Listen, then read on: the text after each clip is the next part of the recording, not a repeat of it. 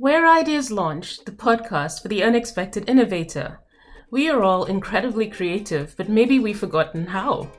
I've spent my career working with people from more than one hundred fifty countries, traveling the world, and experiencing cultures. And what I found? Creativity is everywhere.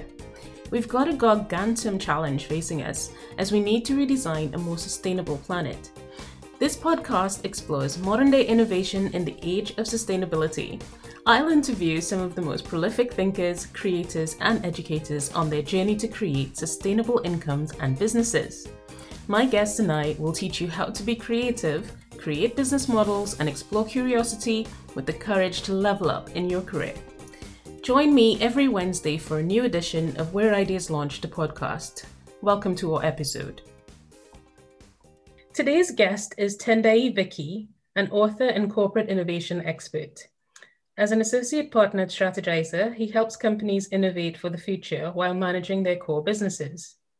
He has written three books: Pirates in the Navy, The Corporate Startup, and The Lean Product Lifecycle. He previously served as Director of Product Lifecycle at Pearson, where he co-developed an innovation framework that won the Best Innovation Program of twenty fifteen at the Corporate Entrepreneur Awards in New York. Welcome, Tendai. Thank you. Thank you for having me. It's a real great pleasure to be here. Thanks so much. Looking forward to the conversation. Thanks so much. So my first question for you, twenty twenty has been a surprising year for us all, but has created fertile ground for innovation and disruption. In your experience, what are the characteristics of companies who ride the wave of changes well, and those that don't? Yeah, so, so it's been interesting. Um, and there's a lot of conversations going on around what changes have we seen in companies, right, that are going to last uh, post-COVID nineteen. And sometimes I think we're actually asking the wrong question, you know? I think we're failing to make a distinction between two things. We're failing to make a distinction between changes that companies are making to their business models because they have to, because otherwise they're going to go bust, versus the behaviors, structures, and processes they're actually using to make those changes. And so we're asking whether the changes will last, but we're not asking whether the new behaviors will last. Yeah. And so, and that really speaks to the question that you're asking here, which is, you know, what are the characteristics of companies that ride the wave of change as well? Well, ca- companies that ride the wave of change as well are companies that have already built their innovation muscle before the change or the disruption actually takes place. You know, I mean, I I, I always say this, like, you know, it's after you've had the heart attack, it's too late to start jogging. It's better to actually start developing the muscle before you have the heart attack. And so we're, what we're finding is that all those companies that had a, a pre-existing innovation ecosystem were able to quickly leverage that, you know, you know, spin up startup teams, yeah. make small bets, run experiments and test. We did that as Strategyzer, you know, after after the crisis, we started testing various, in various different offerings of our programs. And because we already like, you know, have this practice internally, we're able to do that quickly versus those companies that were like, oh, right, well, first everybody go home. Okay, now we need legal to look at like whether your computers are compliant. Then we need to, so that it took them a much longer time to start thinking about how how how how how they can survive. With the pressure that carried on being on them, a whole lot of these companies figured out something. They, you know, built new platforms, built new ways of working, built new business models. But the question is, after the crisis, will they go, okay, that was fun, let's get back to what we used to do before, or will they really deliberately think about developing those innovation muscles now? Yeah, no, it's it's super interesting how companies are trying now to build fast a digital transformation platform that they can then grow on, um, and trying to to figure out how to manage that, that implementation as we go. So the yeah. next question I wanted to poke into is, in your work, you talk about two main drivers of innovation, which is the external growth factor and transforming the internal systems. So how does the message of sustainability, when we think about all that, that COVID has brought about and change in the world and the sort of change in consumer trends as well, how do you feel that sustainability fits into those two levers? Yeah, so, so it's interesting, right? I mean, I, in my work, I wouldn't describe them as two levers as such.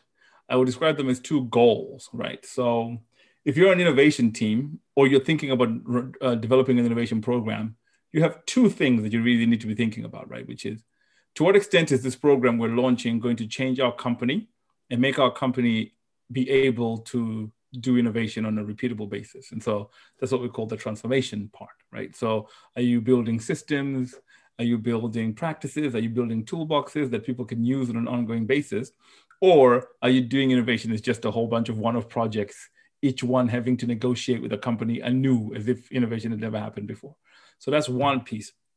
And then the other piece, which is you, which you refer to as growth, is, is you know, beyond just changing the company, we change the company so the company can create things of value, right?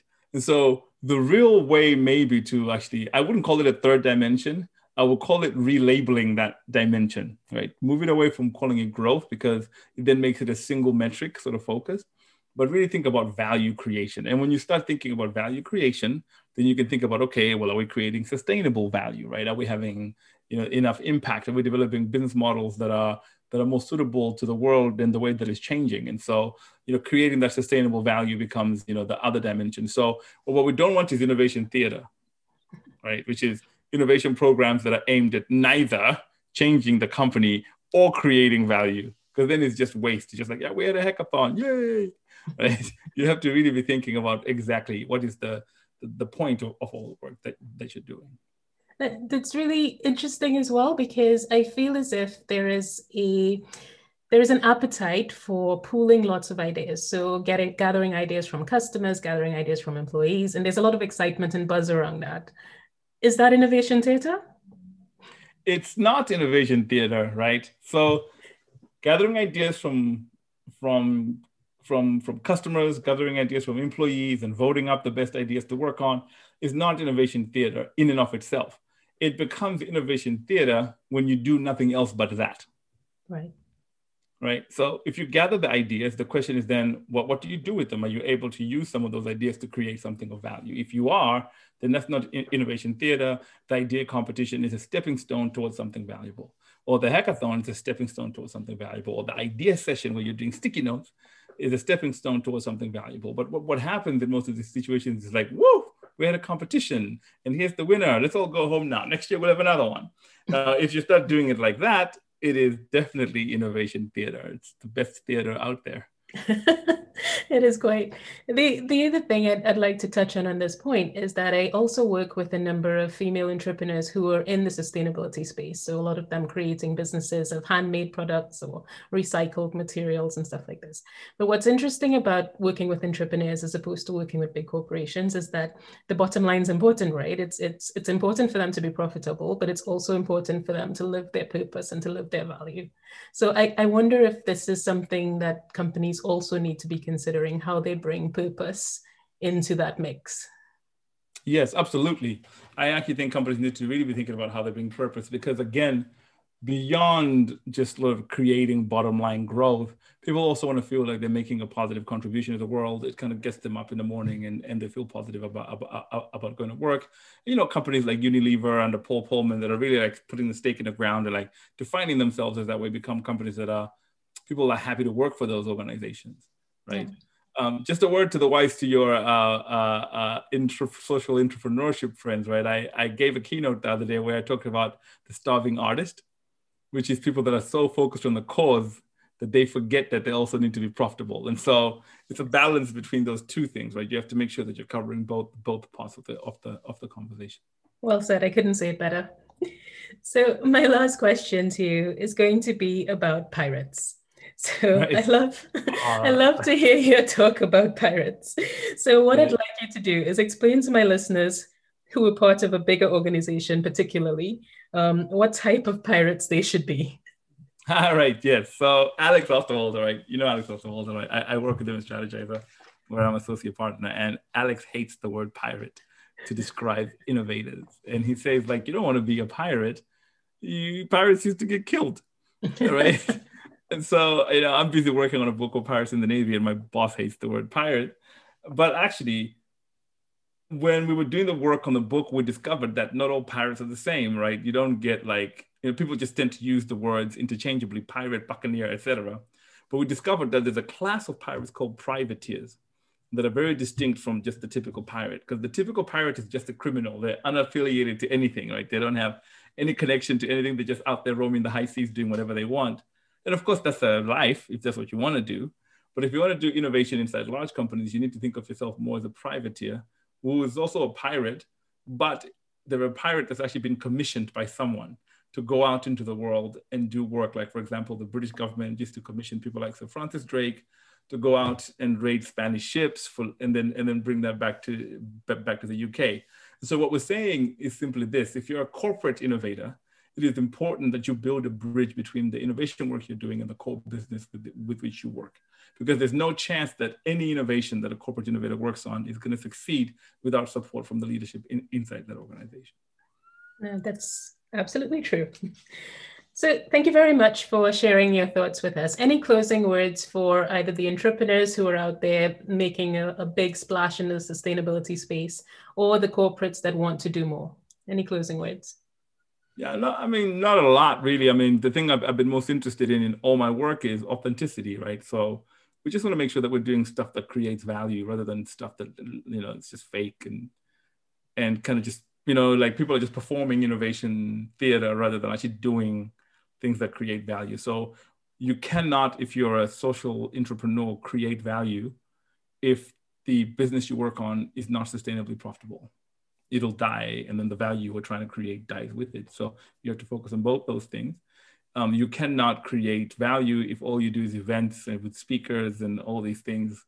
If you're a corporate innovator, you also have to be thinking about, right, making sure that you're also generating revenue or impact or, you know, value. So that's really what we care about. And then the question just becomes, okay, if we're going to be authentic, what is what are the what are the real true things that we can do in order to do valuable work? And that's really where the conversation needs to move to.